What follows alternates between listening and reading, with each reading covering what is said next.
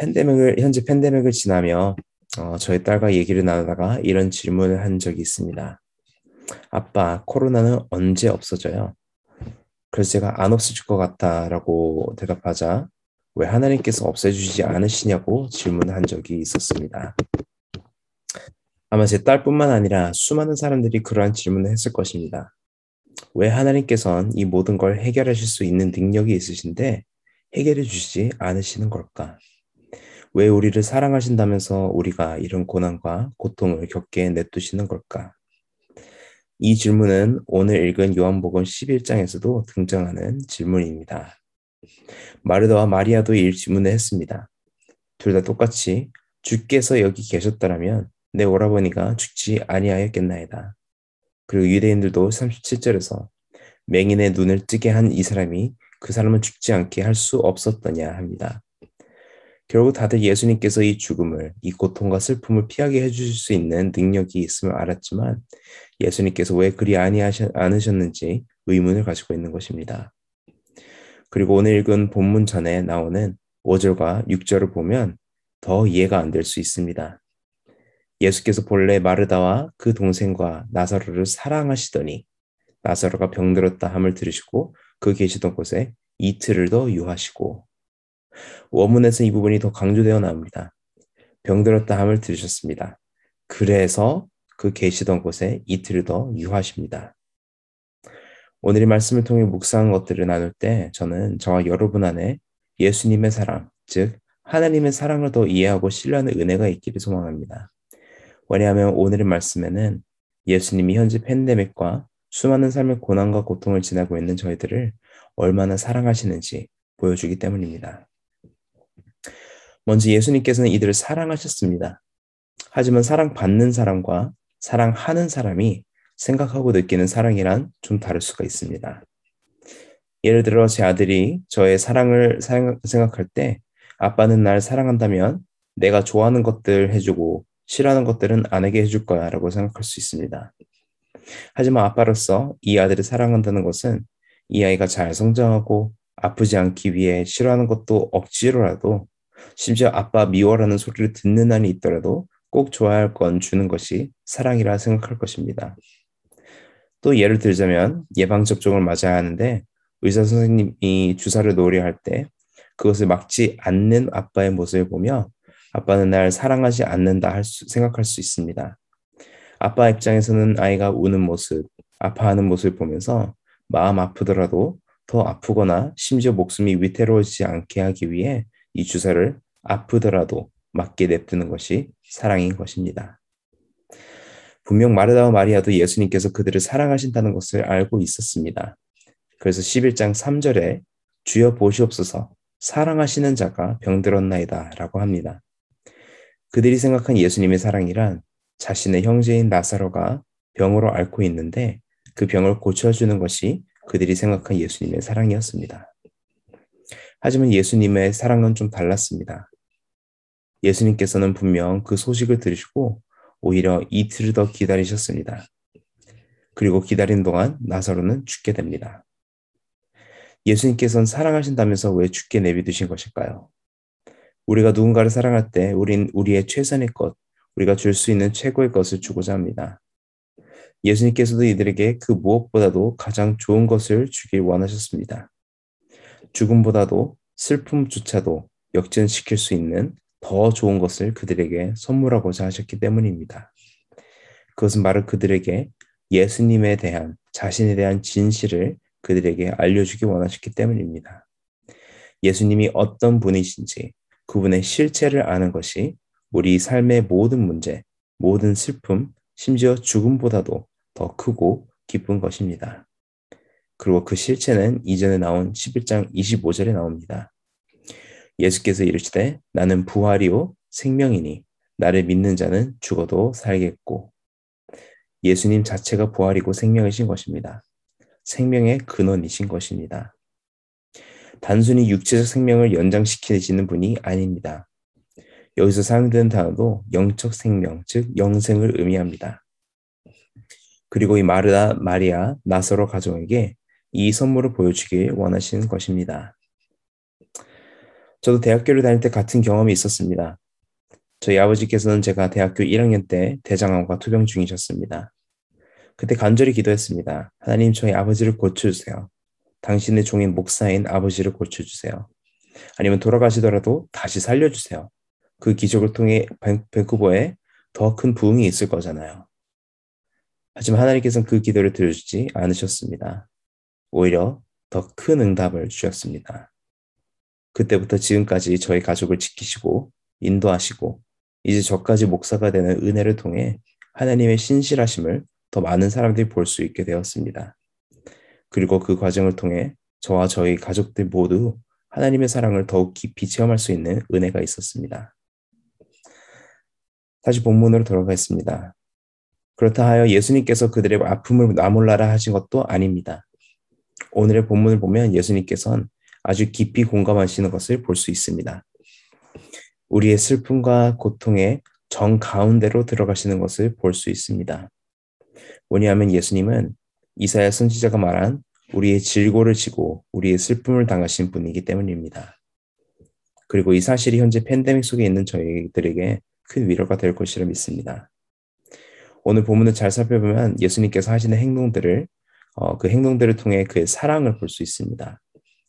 먼저 마리아가 예수님께 와서 주께서 여기 계셨더라면 내 오라버니가 죽지 아니하였겠나이다라고 고백하고 예수님 앞에서 울기 시작합니다. 그리고 마리아를 따라 나온 유대인들도 우는 것을 보시고 심령의 비통이 여기시고 불쌍히 여기셨다고 나옵니다. 여기 심령의 비통이 여기시다는 표현과 불쌍히 여기셨다는 표현을 좀 더 관찰해 하고자 합니다. 심령이 비통하다는 표현은 원어로 마치 말들이 콧바람을 부는 이미지를 담은 단어입니다. 사람에게 사용될 때 이것은 분노에게 콧바람을 부는 것과 같은 것입니다. 너무 화가 날 때 코로 숨이 거세지는 것을 표현한 것입니다. 이런 식으로 코로 숨을 계속 더 많이 쉬게 되는 것이죠. 예수님께서 어, 예수님께서도 분노하셨습니다. 하지만 아무 말은 안 하신 것입니다. 오직 콧바람으로 그 화가 표현된 것입니다. 예수님께서 무엇에 대해 분노하신 것일까요? 마리아와 이 유대인들이 믿음이 부족한 것 때문에 화가 나신 것일까요? 아닙니다. 예수님께서는 죄와 죄와 죄의 결과에 의해 그의 사랑하는 자녀들의 삶 속에 죽음과 슬픔과 절망이 들어온 것 때문에 화가 나신 것입니다. 사랑의 대상을 힘들게 하는 죄에 대한 분노이신 것입니다. 또 예수님께서 그들을 불쌍히 여기셨답니다. 이것 또한 원어로 보면 원래 움직이면 안 되는 것을 요동치게 한다는 뜻입니다.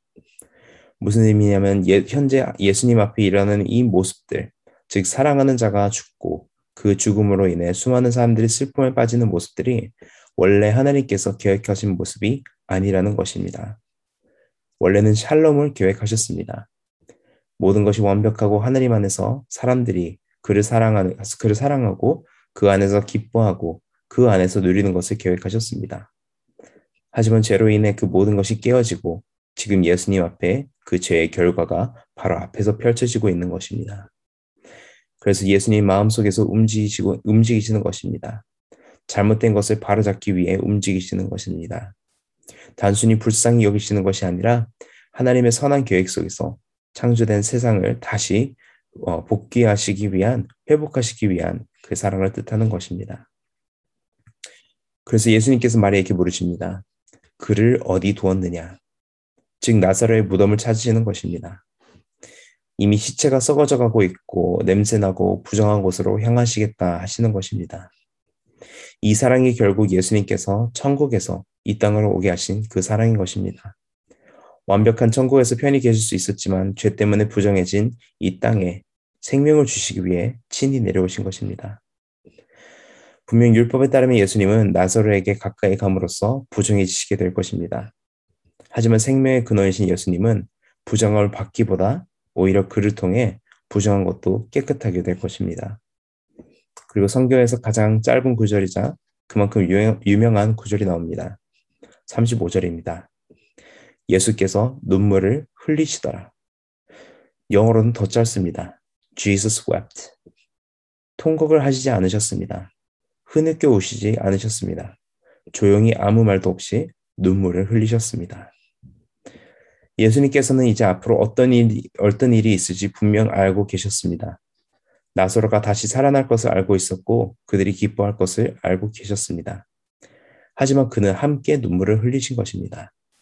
왜냐하면 비록 예수님께서 생명을 주심으로써 깨어진 것을 회복하실 것이었지만 현재 고통 속에 있는 자들의 마음을 이해하시고 공감하셨기 때문입니다.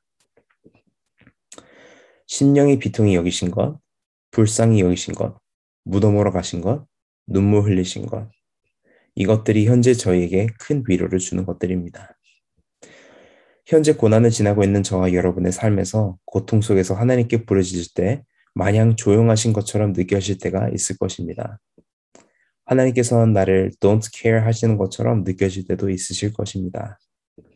하지만 오늘의 말씀이 알려주는 것은 비록 하나님께서 침묵하시더라도 우리를 여전히 사랑하신다는 것입니다. 그의 심령은 비통하시다는 것입니다.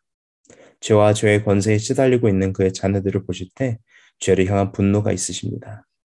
그리고 그 죄의 권세를 깨기 위해 십자가에 못 박히신 것입니다. 우리를 불쌍히 여기십니다. 그의 마음이 움직이십니다.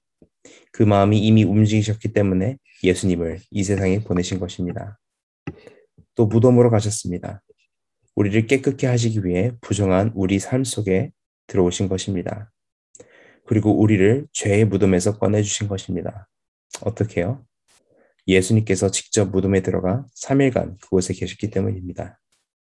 그리고 눈물을 흘리셨습니다. 비밀리 흘리는 우리의 눈물도 알고 계십니다. 골방에서 부르짖는 소리, 이 새벽에 아무도 듣지 않는 기도 또한 듣고 계십니다. 그리고 함께 공감하시고 함께 그 마음을 나눠주십니다. 사랑하는 성도 여러분, 이 모습들을 본 유대인들은 말합니다. 보라, 그를 얼마나 사랑하셨는가. 하지만 이들은 예수님의 사랑에 빙산의 일각만을 본 것입니다. 나사로뿐만 아니라 모든 인류를 얼마나 사랑하셨는가를 알지 못했습니다. 하지만 우린 그 사랑을 십자가를 통해 알 수 있게 되었습니다. 로마서 5장 8절입니다. 우리가 아직 죄인 되었을 때에 그리스도께서 우리를 위하여 죽으심으로 하느님께서 우리에게 대한 자신의 사랑을 확증하셨느니라. 현재 힘든 시간을 보내고 계신가요? 기도의 응답이 더디 온다고 느끼시나요? 하나님의 응답을 기다리는 것이 지쳐오기 시작하시나요? 아니면 이미 포기하셨나요? 그 어떤 상황 속에서, 어, 그, 그 어떤 상황 속에도 저와 여러분이 주님의 사랑이 확증된 그 십자가를 기억하실 때 오늘 본문에서 본 것처럼 우리를 얼마나 사랑하시는지 기억하시는 은혜가 있길 축원합니다. 우리가 포기하고 싶거나 이미 포기하였을 때도 하나님께선 끝까지 포기하지 않으십니다. 우리가 이미 늦었다고 생각할 땐 하나님께서 역사하시는 시간일 수도 있기 때문입니다. 그 어떤 슬픔과 고통보다도 더 큰 것, 부활이시고 생명이신 예수님이 저와 여러분과 늘 함께 하신다는 것을 기억하시고 은혜 받으시는 하루가 되길 주의 이름으로 간절히 축원합니다.